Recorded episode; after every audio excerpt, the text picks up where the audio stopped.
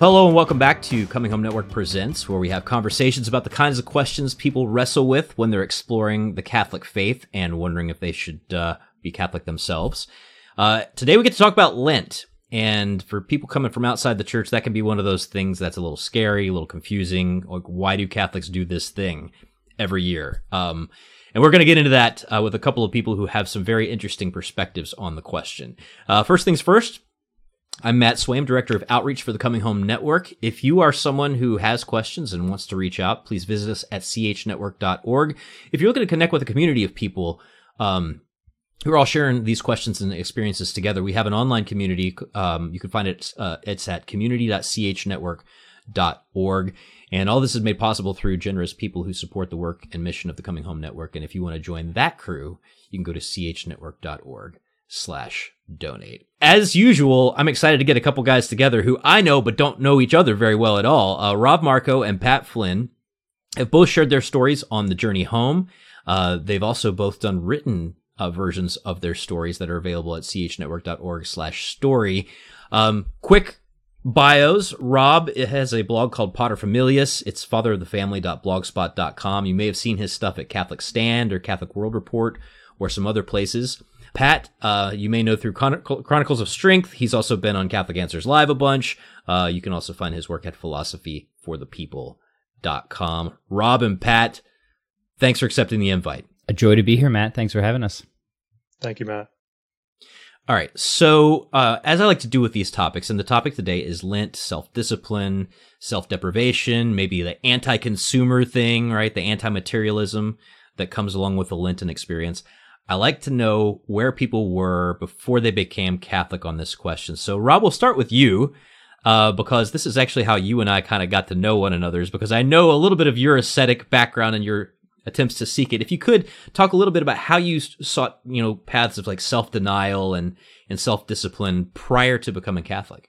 Sure. Yeah, it started in my um my teenage years in high school. I think a lot of it part part of my conversion story was talking about how I would go off on these solo backpacking trips when I was like 16 or 17. I'd have my dad drop me off at the um, like three hours upstate, and and then come. This is before cell phones and everything. So I'd tell him meet me here three days later, and um, I think really my I don't know subconsciously maybe I was preparing for the apocalypse or the or or something, but um, really I think a lot of that was just trying to test myself, test my self reliance, and um, you know a lot of that experience taught me how how actually weak I was, um, how you know dependent on God I was, and I didn't even know God at the time, but had a lot of uh, really neat conversion ex- examples during that time of just being totally dependent on God and not realizing it, being totally helpless, and then uh, having some miraculous events happen that really brought me to explore Jesus Christ and uh, coming to faith in general, and then finding the Catholic Church in college. So that's kind of where it started, and then had a lot of developments along the way. But uh, I'd like to hear Pat's story as well. Yeah, yeah, and uh, let's let's get into that too, Pat, because this is this is there's going to be some ma- major overlap here. Yeah. Uh, all right. So short version is uh, so I was brought up in a not religious environment at all. Uh, was interested in philosophy from a young age, but going down that path actually led me to a, a pretty naturalistic, atheistic worldview for a long time. And I sort of looked at the range of options uh, for happiness there and, and tried them all out, right? Hey, maybe if I look a certain way, I'll be happy. Uh, maybe if I acquire certain things, I'll be happy. Uh, none of those quite did it though. Um, maybe if I meet the right people, maybe if I know the right things, I'll be happy. Uh, really did try and explore pretty much all the different avenues of materialism, and but it's like both philosophical materialism and materialism in the consumerism sense. Couldn't be more materialistic, really. I guess it's interesting. Uh, and yeah, sort of uh, towards my mid to late twenties, I had something of a pretty profound existential crisis where everything kind of fell apart. Uh, you know, it, it, turned out, hey, all this effort I'm putting into looking in a certain way in, in my business and trying to have things and acquire things, and also pretty much everything I, I, I sort of assumed or believed philosophically kind of falling apart, uh, led to me just wanting to fundamentally uh, change everything about myself right? and reconsider everything. and that itself led to a very long, windy journey, which I've shared before in the coming home, so I won't repeat all of it now, but it it led to where I am right now as a Catholic on this show. So we can go into any more details as it becomes relevant. Mm-hmm. All right, so there are a couple relevant things that you guys conveniently skipped over, but I'm going to pin you to the wall Let's on do it. Uh, both of you to the wall on them. I'll start with you, Rob, because you conveniently left out the fact that part of this journey involved music and specifically like punk and metalcore and underground hardcore music. And in that world, there's this whole movement that um, that you and I both had lots of friends in, uh, known as straight edge, right? Uh, and a lot of people when they think about punk rock or whatever they associate you know drinking and drugs and promiscuity whatever but like this was a this was a subset of the punk rock community that really was trying to battle against that and find self-discipline i wonder if you could talk a little bit about that and where it played into your into your journey That's actually a, a good point. I did just just it's not that I blocked it out. I just uh, conveniently forgot it. Um, but yeah, straight edge uh, in the in the like late uh, late '90s was was kind of like a way of having a, a, a moral discipline without the religion. Um, and because I didn't have a, a like a faith background or I did I wasn't raised to know Jesus Christ or, or anything like that, um, it was attractive to me because I I had kind of been attracted. I applied to West Point um, to for the military academy. I was kind of always attracted to this discipline that I never really had. I was always kind of like it was attractive to me, and I I desired it, but I, I just was so weak willed and um in general I, I'm just kind of uh, like lazy, and so I think that had an attraction to me. Um, but basically, yeah, it was kind of like what you said. Like straight edge was a um, reaction against the punk rock scene that was very decadent and very morally um, kind of just uh, degrading. Um, but they didn't have the straight edge guys didn't have any like um, besides no drinking, no drugs, and no promiscuity and and hardcore music. There was no like higher power, or there was no, nothing to base that in. So really, when I, I started practicing that, and it wasn't really long, I was in the straight edge movement maybe a year or two. Um, when I became Catholic, I realized that we have these kind of ascetic disciplines that are founded on Jesus Christ and and the Gospels and the the saints, and it's a much more solid footing because a lot of guys who go straight edge, they don't, you know, they it's called losing losing your edge. You know, you, over the years, you just there's nothing to stake it on. But I've been Catholic for about 25 years now, and at first I've had a lot of fads, a lot of um, things that have phases that I've gone through. But Catholicism and, and my relationship with Jesus Christ and and God the Father is, not one of those. But by grace, you know, because a lot of these things come and go, but you know that grace kind of sustains us to and gives meaning to these kind of disciplines that we take on to achieve a, a, a greater sense of um, you know, both our interior life and our spiritual lives and our relationship with God can really be furthered furthered when we um, detach ourselves from the material things. But it really did start. I won't go into this too much, Matt. But this guy who was a Hare Krishna uh, frontman for this band, he would he would have these lectures Ray on the, yeah. like yeah Ray Cappo. He would talk about these um, the spiritual realm and detachment from material things. So really, my my journey to Christianity and eventually Catholicism started with uh, this Hare Krishna, you know, hardcore singer who would talk about like, you know, this is not all there is in the world. That was my that was my, my gateway drug into, you know, that this material materialism and material world is not all that there is here. Yeah, this is really just a ploy, a ploy to get Ray Cappo one of these days when he's googling Right. himself to find himself on a Catholic podcast and think, what is happening? SEO. Um, Uh, but so so Pat, um, one of the things I, I really think is important about your journey is you deal a lot with like health and fitness, and I would bet, um, I haven't done all the screening on this, but I bet you like a tenth of the people who click on this podcast, the ad that plays before it is going to be somebody showing like this one thing, the supplement that you got to drink today to make yourself like perfect, or like this one way that you can get shredded in like 25 days. Or Don't never eat this, food one food. It's a picture of a banana. Right. Yeah.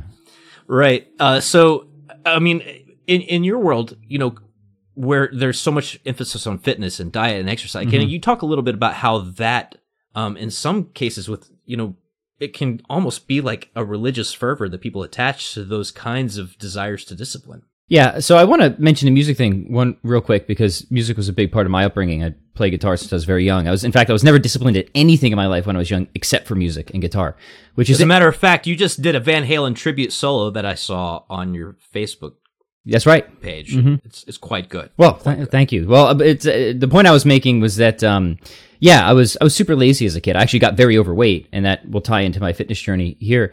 Uh, but I was very disciplined at music, which goes to show like discipline isn't some like magic quality that just spreads across your entire life. You know, in fitness, you see this all the time. You can have somebody who's a high performing CEO, extremely disciplined in one area of their life and morbidly obese, right? Um, so it's something to think about, right? Uh, but no, uh, you're, you're right. Uh, you know, for me, getting into fitness, it first started from a very negative place. I was overweight. I was kind of the fat kid in my friends group. Didn't really like that. Um, if you're like me, you probably don't like being unhappy. So I wanted to try and change that and I got into martial arts. Martial arts was my sort of entryway to fitness. Had a really great coach actually. Not in a in a I don't know if he was spiritual or religious or anything at all, but he taught me about lifting and exercise and helped me to get in shape and gave me some really good principles starting out. Uh, but very quickly, you enter into fitness circles, and this certainly happened for me, is that fitness, uh, for many people, isn't just a part of their life, it's all of their life. They think that this is the path to enlightenment, the path to happiness. And what is this? Usually a certain body fat percentage or, or muscle size or performance, right? Once I reach this goal, I will finally be happy. But the problem is, for any, and I'm sure this will resonate with a lot of people, is like the closer you get to what you think the promised land is, the unhappier you are right? You know this with like people with, especially people who uh, pursue uh, figure competitions and and really low levels of body fat.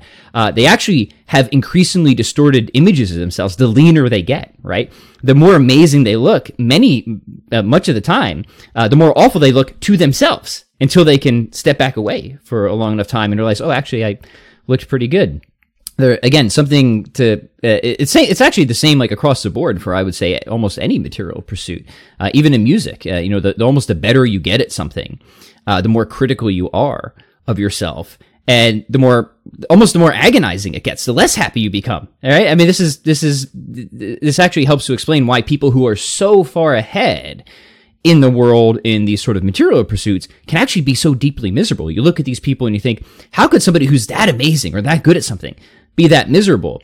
But if you've ever really pushed yourself that far and tried to find like ultimate human happiness and something like that, uh, you actually see how that's entirely possible, right? And I, I, I followed that path. I, I, fell into those traps in many different areas, not just fitness, but but business or whatever. It really does become your religion in the sense that you think that there is some final end to be achieved in these pursuits. That if you achieve that end, you will finally be happy. The problem is that's never the case, and the more you pursue it, it's sort of this uh, vicious, this vicious self-perpetuating cycle uh, of agony. In fact, uh, and these, I'm not saying any of these things are bad. I think I think they're actually good in the right appropriate context.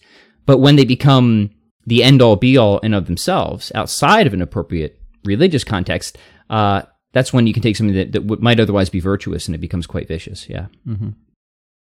Yeah. So there's there's so many directions I could go with this, but one of the things I want to point out here is that you guys both had these epiphanies, as it were, when you were young adults. Um, my whole turn towards the Catholic Church came as a young adult. And who are the people who the church thinks uh, is constantly trying to cater to because they think, oh, we got to like loosen the the disciplines and we got to like dumb it down and make it easier so we can get back these young men in their 20s and so that are leaving the church when in fact like it was these eras of our life when all three of us were like, trying to find something to like to grow us. We wanted to commit ourselves to something. We wanted to like dedicate ourselves to something. Uh, and in your case, Rob, you have a straight edge ethos that you were briefly attracted to. It has the rules, but doesn't have like a doesn't have a why behind it. In some ways, that's what people think Catholicism is. They think it's rules with no why.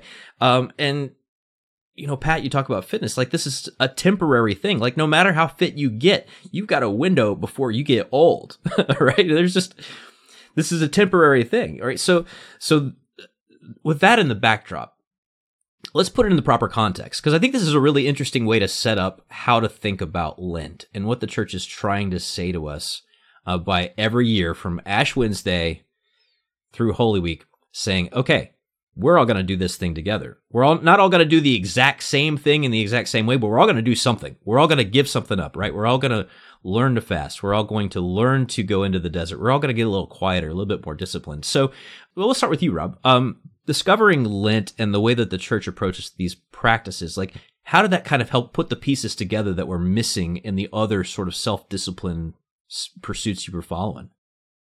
Well, uh, one of my favorite books is The Imitation of Christ by Thomas à Kempis, and um, just based even based just on the title, even if you've never read the book, we seek as Christians to imitate Christ in all things. So we subject ourselves to his to his um, as, as disciples to a master, and that that kind of ethos had had some attraction to me because I you know kind of practiced Buddhism and things like that. That there was this idea of um, this asceticism is not something that's refi- um, confined to Christianity. I mean, you have Hindu ascetics, you have Buddhist ascetics, you have um, Jewish ascetics. You know, it's it it's it's not just we, Christians don't have a um, it, it's not confined just to Christianity, but scripturally, when when Christ goes into the desert for forty years, I think you know if you're coming from another Protestant um, tradition or maybe no no tradition, but you've read the the Gospels, that that was a formative part of Jesus's like pre-ministry. Like before he before he went out into the ministry of of the world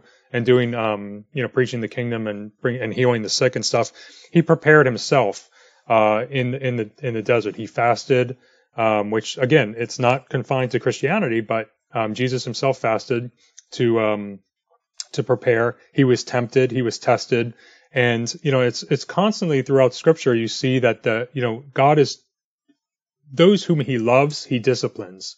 And often he disciplines um, through taking things away from you. And we kind of see it as like in our in our kind of baby mode, like of you know crying for the rattle or the the binky, that this is a bad thing. Um, but really, God takes these things away from us in order to become more dependent on Him. And so I think that the um, you know when you're thinking about Lent and the 40 days that we we take during that time. It's really a time of preparation, but it, it imitates Christ in the desert um, during this period where we're learning how to be better disciples, where we're learning how to to deny ourselves. Kind of like what Pat was saying about how these things aren't going to make you happy. The only thing that makes gives you the contentment that you seek at the well that doesn't run dry is Christ. And uh, if we're going to follow Him, we need to kind of imitate Him in not only in His life but in His death. And so, putting to death those passions um, that's really part of the purpose of Lent. It's not just a, a prescription of rules or there do's and do nots or not eating chocolate. These are things that you have to understand in the Catholic context that might not make sense to Protestants in terms of it is efficacious to give something up when it's offering up your suffering for the benefit of another. Um, but all these kind of are puzzle pieces that fit into the Catholic worldview of, of how do we make sense of suffering? How do we grow closer to Christ, not just in the good times, but the times that are hard for us.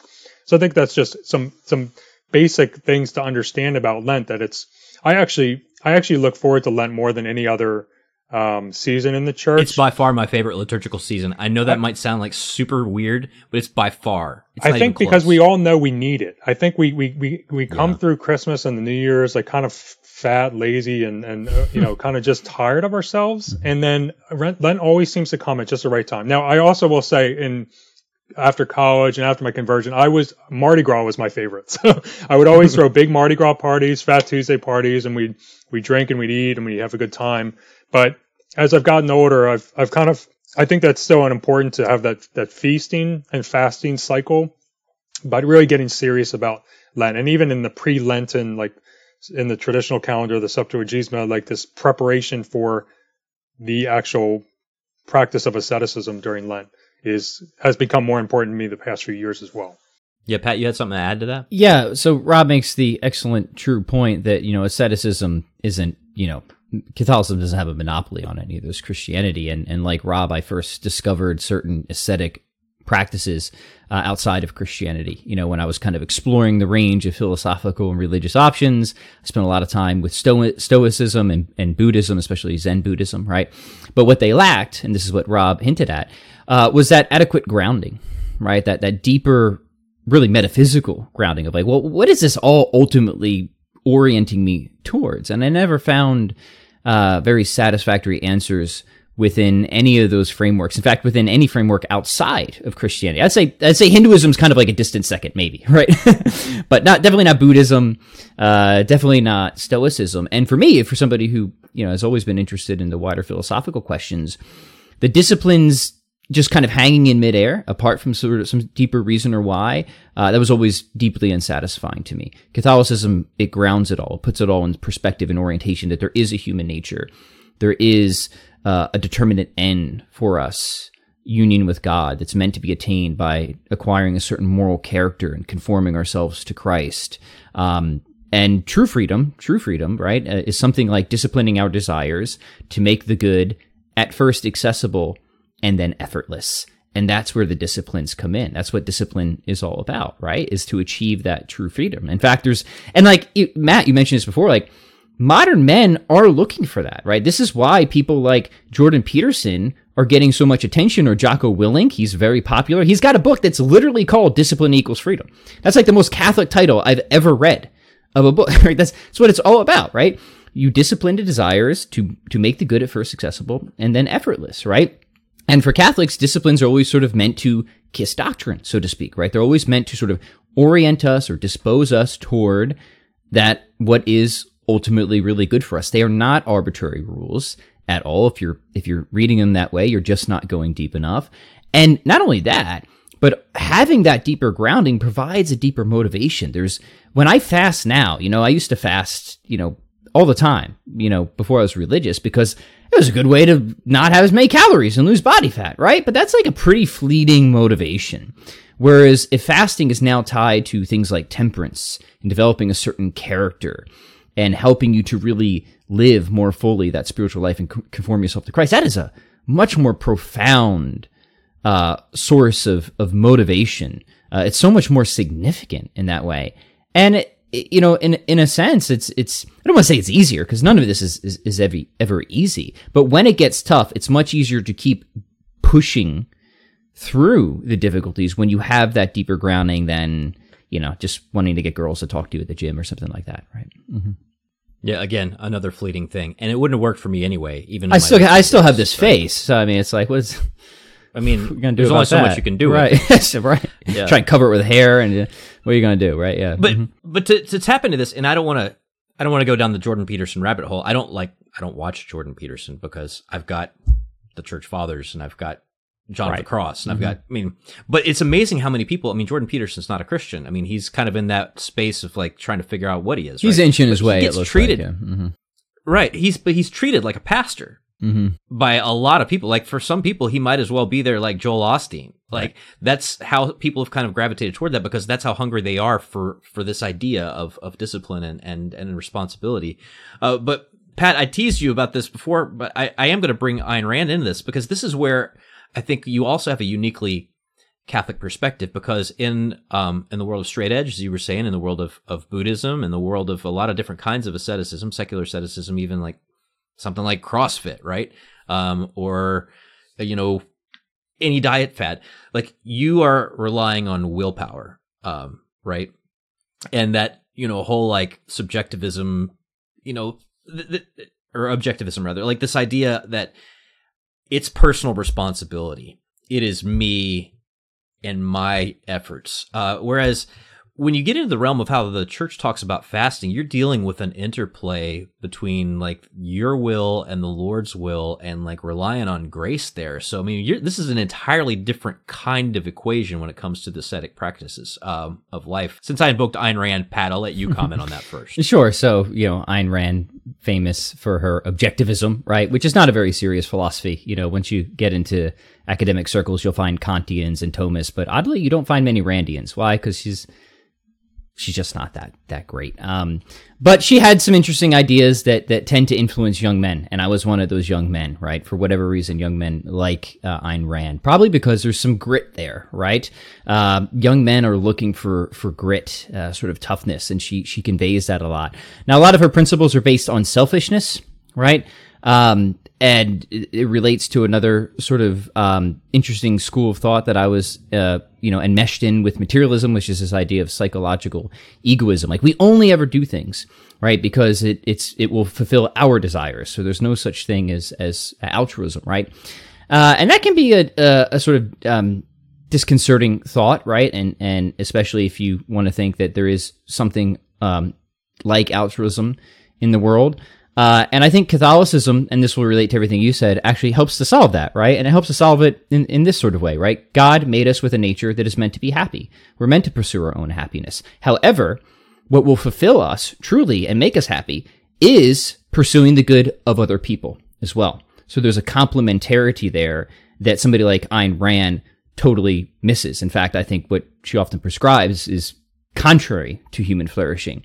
Whereas Catholicism will recognize, yes, we're meant to pursue our own happiness, but that happiness consists in helping other people to achieve their happiness as well. And that's how we should see things like how these disciplines will, will tie in, right? And how the disciplines are not just about us. It's about a wider community as well, a wider spiritual community, which is very much, uh, different uh, than how Ayn Rand would, would see the world. She's sort of radically individualistic, where Catholicism is radically holistic, right? That God forms a community of people, and the disciplines are not just for us, but also for those around us. So that's it's a little tie in with Rand, I suppose, right? But but isn't it so interesting though mm-hmm. that the the the Lent is not merely a time of fasting, right? It's a time of fasting and prayer, and a time of fasting and prayer and almsgiving, right? Like it's built into the system. Right. Like the church is saying at the same time, deny yourself and look to God and take care of your neighbor, right? It's all kind of like this, this, this whole package. Um, Rob, I wonder like how, how that's kind of come into play in, your spiritual journey of realizing that fasting and, and self-discipline is not just about the self. Yeah, well, there's actually a great quote. I'm just going to pull it up on my phone because um, it it was uh, one of the Desert Fathers, um, uh, Moses the Black. This is a great quote when I came across it. It says, You fast, but Satan does not eat. You labor fervently, but Satan never sleeps. The only dimension with which you can outperform Satan is by acquiring humility, for Satan has no humility. And when I think, when I read the epistles of, you know, when St. Paul talks, you know, that kind of, we've heard it so many times at weddings and things about you know that love is patient love is kind and love actually you know translated as charity. You know if you don't have charity in your spiritual life all of these we're not stoics we're not um you know we're not uh people that just do these things for the sake of doing them. If it's not leading you to greater charity um you really have to rethink your practices.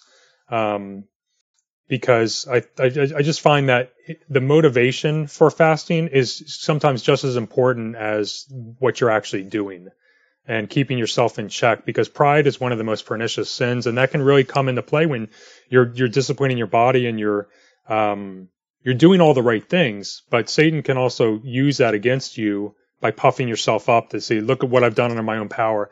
And usually if in God's grace he'll usually take you down a few notches during those times um, to just keep you keep you in check.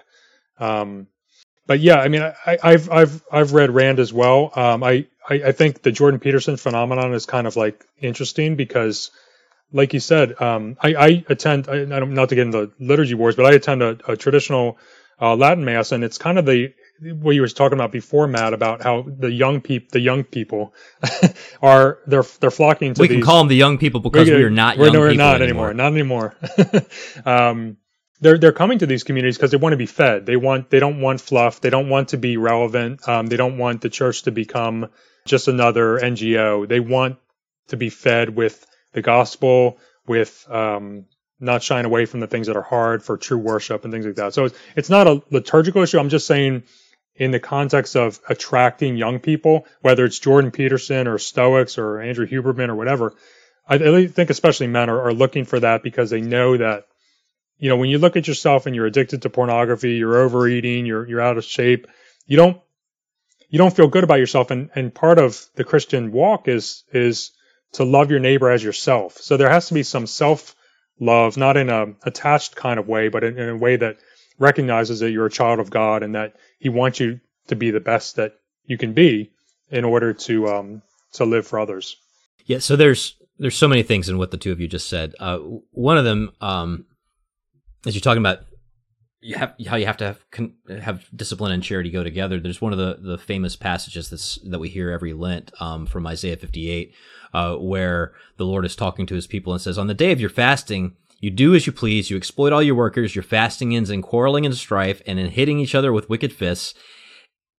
And you expect your voice to be heard? he says, This is the kind of fast that I want, that you loose the chains of injustice, untie the cords of the yoke, set the oppressed free, share your food with the hungry, and, and that sort of thing. Um, the church wants us to connect those concepts. Um, but the other thing too is this concept of freedom, and this is something I think Rob you pointed out really well. Like, why do people want these disciplines? Because they know that their addictions, their passions are making them miserable. What's so interesting is that in the catechism, uh, there's a whole bunch of really great stuff on free will. But it's at the beginning of the third section of the catechism, and it's under the section on human dignity, which is a fascinating p- place to put the discussion of free will and true freedom. Because what it says is that when we exercise true freedom, it is really tapping into what it means to really be human. Uh, and this is paragraph 1744, which I hope brings a little light to like why this all matters in the context of Lent. Paragraph 1744 says this. It says, freedom is the power to act or not to act, and so to perform deliberate acts of one's own. Freedom attains perfection in its acts when directed towards God, the sovereign good.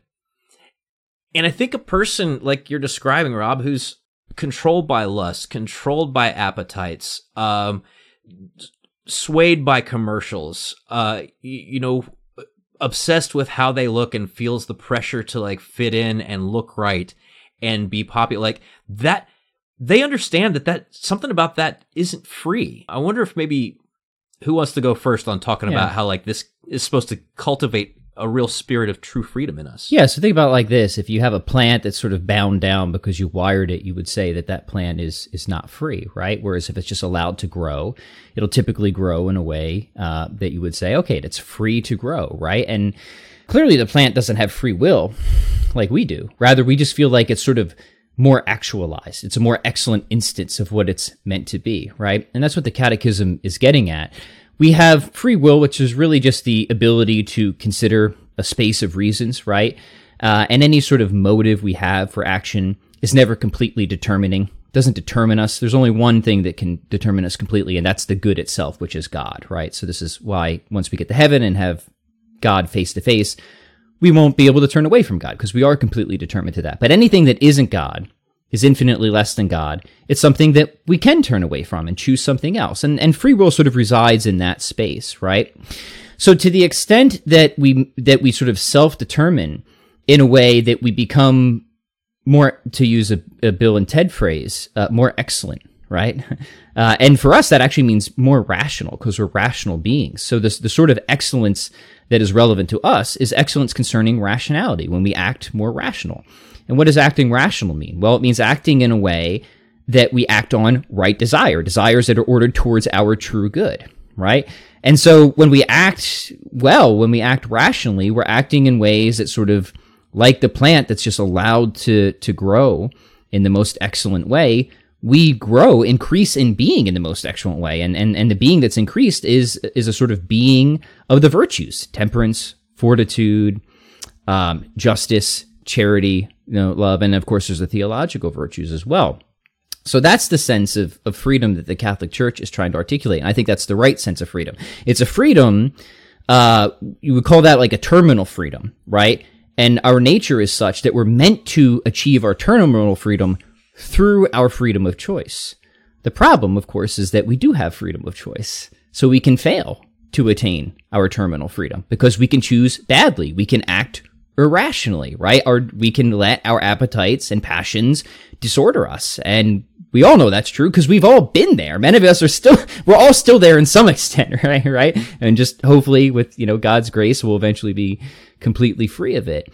Uh, but yeah, that's, that's what, you know, the Catholic Church up to. When it's talking about true freedom, it doesn't mean just having complete autonomy to do whatever you want. That's, that's, that's nonsense. That's a mess. We've seen where we've got that. It's, it's, it's hitting an end the only end that can perfectly satisfy us, which is union with God. And we are creatures that can sort of contingently self-determine ourselves.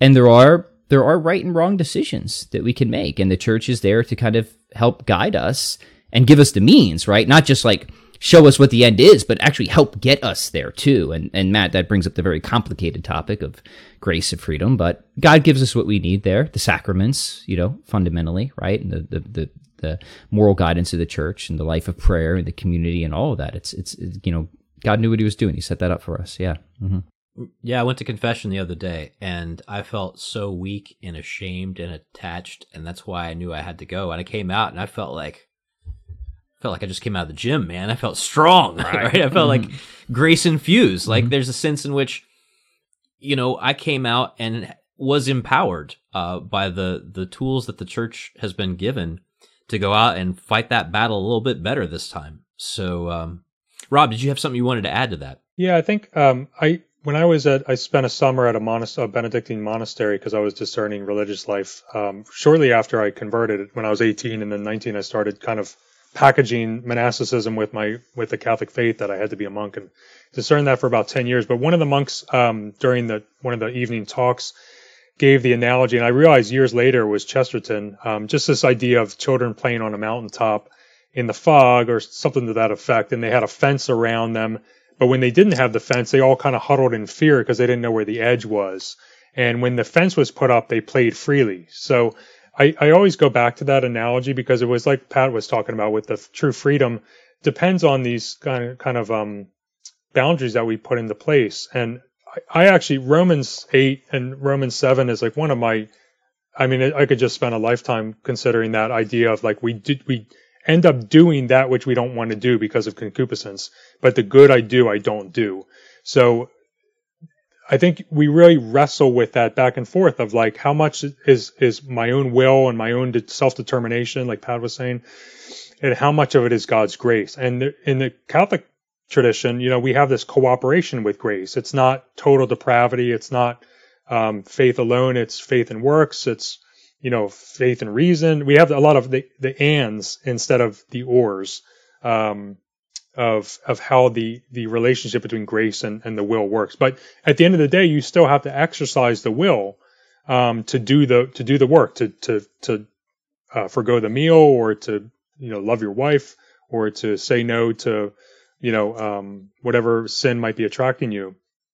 But we do that through the will, but it's aided by grace. And like Pat was saying, God gives you everything you need um, in the sacraments, the sacramentals, and the tools in the toolbox, the spiritual toolbox, to achieve our end, which is, you know, from the Baltimore Catechism. You know, why did God make us? He made us to know us, to know Him, love Him, and serve Him, to be Him, happy with Him in this world and in the next.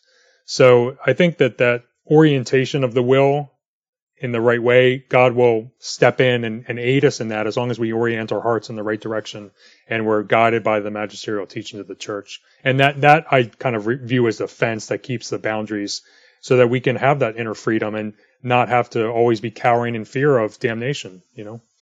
Yeah, I've been talking to my RCIA class about this. If there's one thing, like, you may disagree agree with the church on like a couple of little things here, but the church has human beings figured out like the church knows what a human being is and how they work. Like the church is an expert on this stuff. And it's just amazing like how many layers of, of this the church understands. So the church says chocolate's not bad, right? Um hot sauce isn't bad. I gave that up one year for Lent, right? Uh some of these things aren't bad, but if you can say, I like this thing, but I'm going to hold back from it, right? You've just said something to yourself about the the the ability to say no to something, right? You've trained yourself in saying no, you know, to something. And if you can say something, say no to that, then like maybe you can say no to something bigger when it when it comes along. Um, that being said, uh, there are a lot of people who've kind of gotten the philosophical, and theological, and anthropological reasons for all this stuff to this point, and maybe this is their first Lent that they're going into. Um, and maybe they've got some wiring not unlike some of the guys in this panel right now.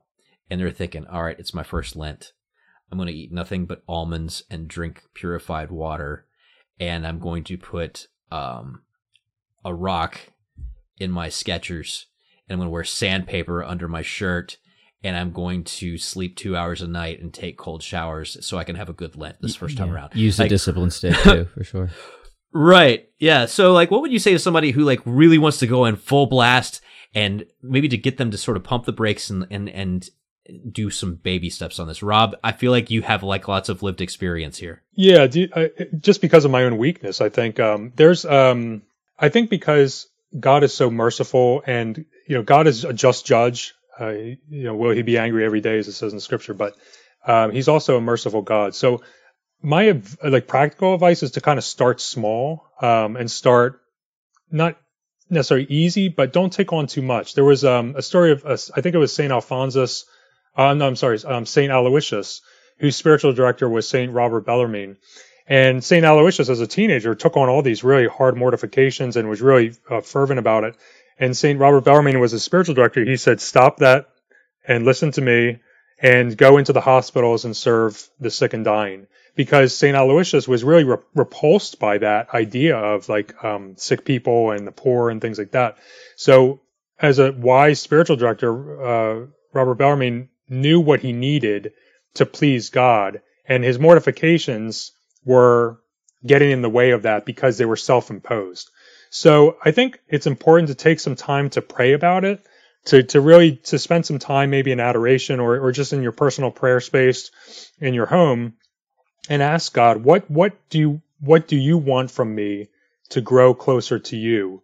And that might look a little bit different than what you might have self imposed in terms of giving up uh, chocolate or hot sauce or whatever it is. None of those are bad things, but I think whatever the, to the degree that it takes you away from yourself and, and, and, and leads you to emptying yourself for the sake of others and for God is, is kind of a better path. But just, you know, practical advice is maybe just, just smart, start small. Cause just from a very pragmatic level, you overcome a little, a little obstacle, you get greater confidence. Um, if you start out with too much stuff, and I've I've done this, you know, I, I, speak from experience. You start out with too much stuff, and then you feel like a failure after this day two, and God could use that, you know, for His glory as well. But it might be more advantageous to just do a couple little things and then add things later, maybe. I don't know. Pat, Pat isn't it what you? Isn't that the most practical advice you give to the fitness consulting people too? I That's brilliant. I mean, it's brilliant. Um, it's and it's exactly right. You should start prayerfully, uh, obviously, and there's always a nice balance to be struck here, right? Uh, because you can get too lazy, and if you don't discipline yourself, God will discipline you. Believe me, uh, I've been on that end. um, however, if you if you if you take on too much, especially if it's arbitrary too, uh, I think you will fail, and I think God will let you fail to teach you an important lesson that this was this was not what you needed, right? And to avoid becoming prideful, right? This is this is the fundamental aim of God is is to make you a saint, right? So uh, you should expect failure, right? If you start moving in in certain directions, becoming prideful and stuff like that. And again, I've learned that lesson the hard way. So I think the best thing to do is start exactly as Rob said, prayerfully.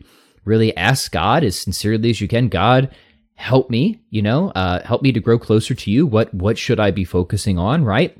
And a lot of loving God is loving others and being honest with yourself about how you can um, better that. You know, giving up chocolate that might be fine for some people, but I know for me, I have tendencies of being a workaholic, right?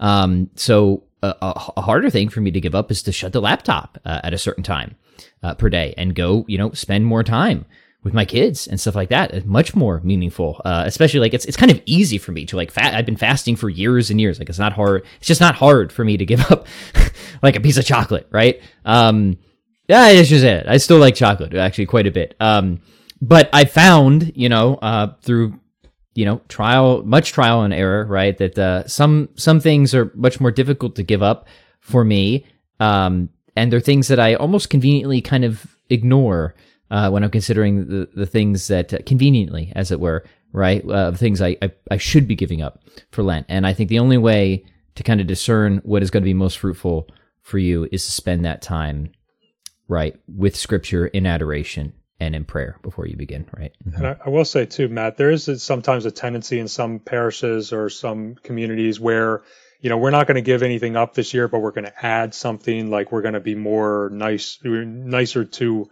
our neighbor, or we're going to um, take on an extra charity. And I think that there's there's a good intention there, but I think it does miss a little bit of the Lent is not supposed to be comfortable. When I, you know, in the boxing world, it was like if you're if you're if you're not hurting, you're not doing it right. You know, yeah. you know when you're doing like you know when you're on the bag and your your your hands are about to fall off. That's actually the purpose of your training.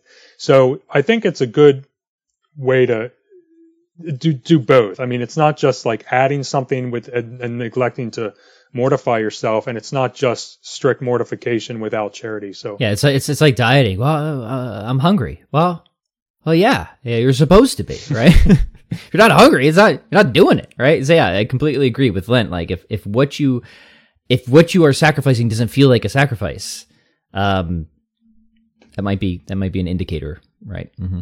Yeah, there's this uh, story um, in Second Chronicles, or maybe it's Second Samuel. I can't remember where it is. Uh, but David is coming in and he's got to offer the sacrifice, and someone gives him, you know, the stuff to do the sacrifice, and he's like, "Well, let me pay you for these, you know, animals we're going to sacrifice." And they're like, "No, just take it. You're the king." He's like, "I will not sacrifice to the Lord that which cost me nothing."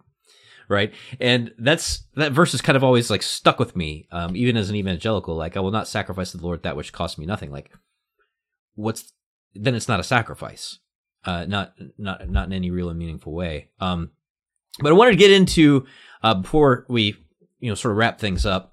Uh, Pat, you mentioned closing your laptop, right? Uh, I mentioned hot sauce. I want to know, and I'll share maybe a couple of mine too. Like, what are some of the more perhaps like creative or outside of the box, some more fruitful things that you've chosen to give up? I'll start with one of mine. Um, and this is one that's that I've actually sort of continued in, in a lot of ways. Um, Last year, I do most of the cooking in our house because I'm I'm a foodie and I love the kitchen and I like to control what I eat. But um, I decided that I was going to make all my meals with less than 10 ingredients. So nine ingredients or less for meals. So I was thinking this is a good way to be simple. It's a good way to not just have like a pantry full of food that I don't eat.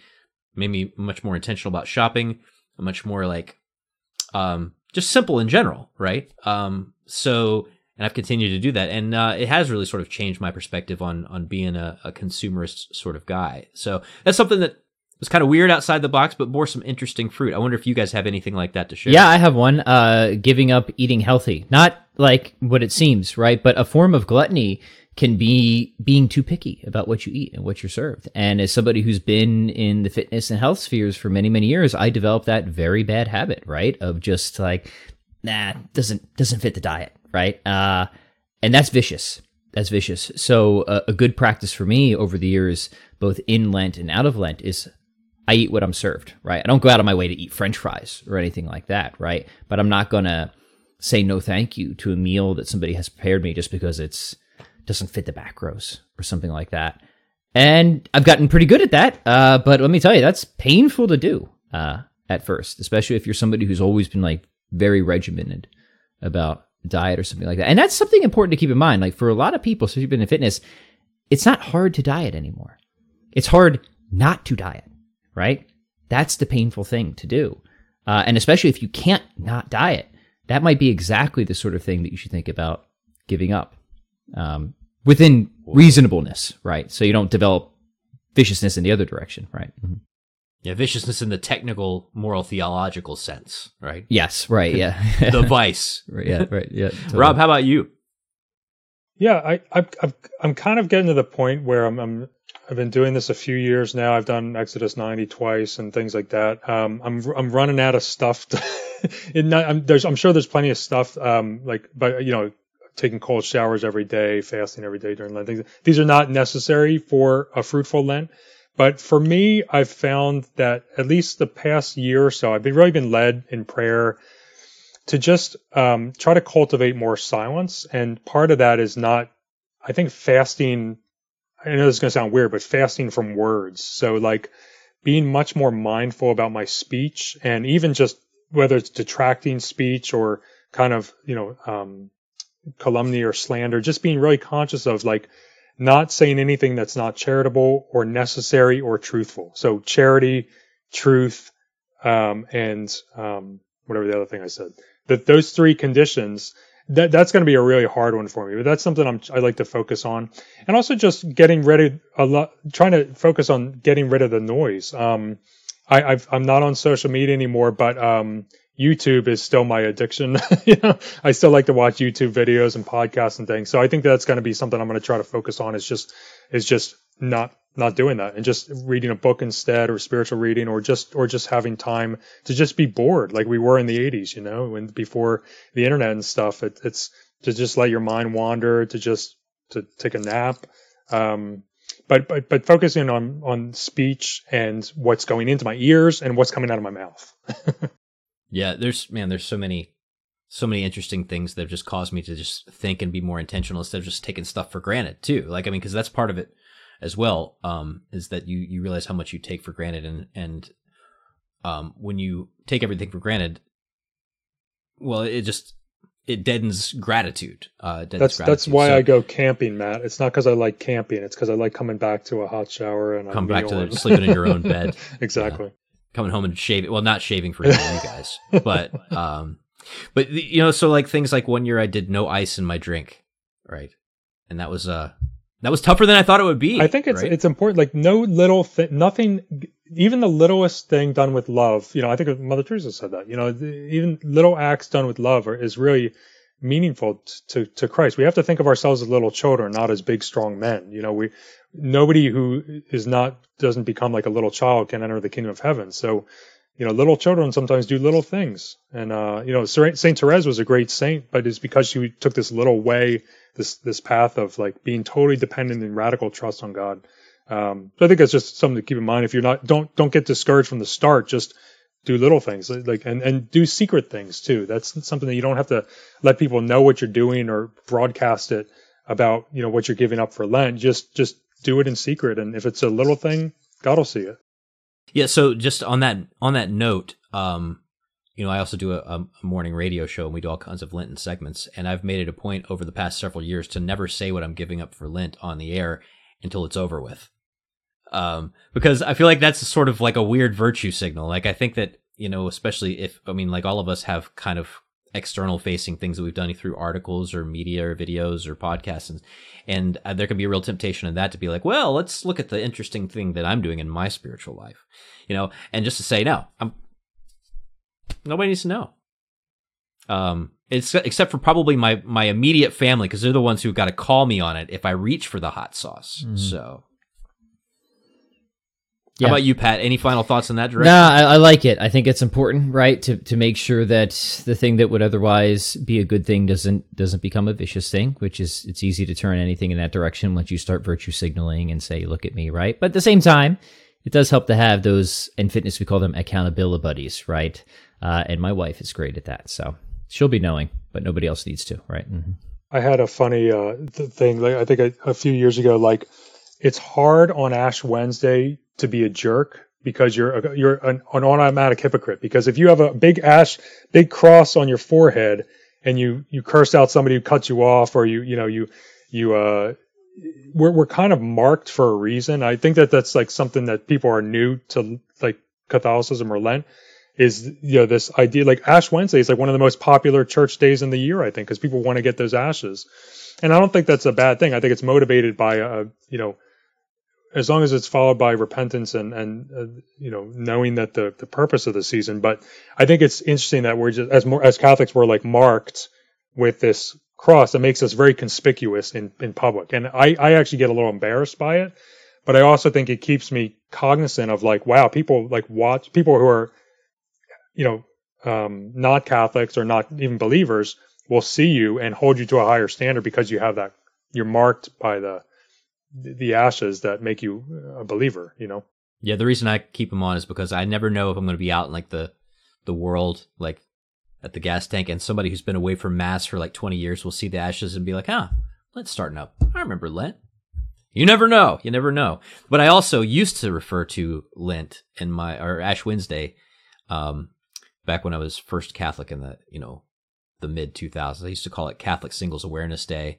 so like if you're out, My there, wife and I met. We met. We had our first date on Ash Wednesday, and she she always makes a point of saying, "I I didn't want to w- wash my ash off. It was later in the day." So Yeah, so so what you can do if in that previous now a lot of evangelical churches have gotten onto Ash Wednesday, so it doesn't work as well as it used to. But you say, you know, you're out there in the world and you see someone with ashes and no ring, you can say, hey, would you like to go out and perhaps uh, have one, One- light one snack half. or two light snacks or a meal Meme- that meme uh, would not constitute two snacks put together with me? Mm. So that's my little little tip there for the the single single watchers out there. Um, so before we let you go, uh, we mentioned at the top of this that you guys have written and done a whole bunch of other things. You've got web presence. Uh, we'll start with you, Rob. If people want to find some of the things that you've done uh, beyond just your Journey Home episode and your written story, which are at the Coming Home Network website, uh, how can they get in touch? Yep, yeah. The best way is through through my blog. It's uh, as Matt mentioned, it's called Pater Familias, and I write about um, faith, family, sexual integrity, manhood, um, children, uh, liturgical stuff. It's it's a you know it's a good way to read. Um, some stuff if you're bored. And also I have a contact form on there as well. So it's fatherofthefamily.blogspot.com is my, my blog where I do most of my writing. I've had some published articles and stuff, but that's a good way to get in touch. And I love having new readers. I love, you know, just writing for the sake of people maybe getting some good stuff to chew over and think about. So I'm not, not real big into fitness though, so Pat can probably fill that hole. Um, there you go. where I'm, I'm we'll have you uh, linked in the show notes so people can head straight over Sure, there um, for that. And Pat, for you, Yeah, I'm sort of all over the place, uh, but most relevantly for the audience here would be my Philosophy for the People channel. That's on YouTube, that's on iTunes. Really try to bring forth the Catholic intellectual muscle, right? So it is it is a general philosophy channel, but definitely through a, a Catholic lens, a Catholic paradigm. Uh, so yeah, head there. That's the most relevant place. Again, linked in the show notes as well. Rob, Pat, thank you so much for the invite. This is great. I'm glad I got you guys together now. Something tells me this will not be the last. We're beard conversation. I buddies. know. I hope not. This has been great, Matt. Thank you so much. Thank you, Matt. Very cool. And thank you for watching this episode of Coming Home Network Presents. Uh, you can find our resources and especially our online community if you want to be involved in discussions like this with people who are um, asking similar questions. Go to community.chnetwork.org. Of course, the program made possible because of generous supporters um, who give to the work and help us to offer as many resources for free as possible to the people who are looking for help. Uh, if you want to join that crew, you can go to chnetwork.org slash donate and check out especially the Compass program. I'm Matt Swaim, Director of Outreach for the Coming Home Network. Thank you for joining us again for Coming Home Network Presents. We'll see you next time around.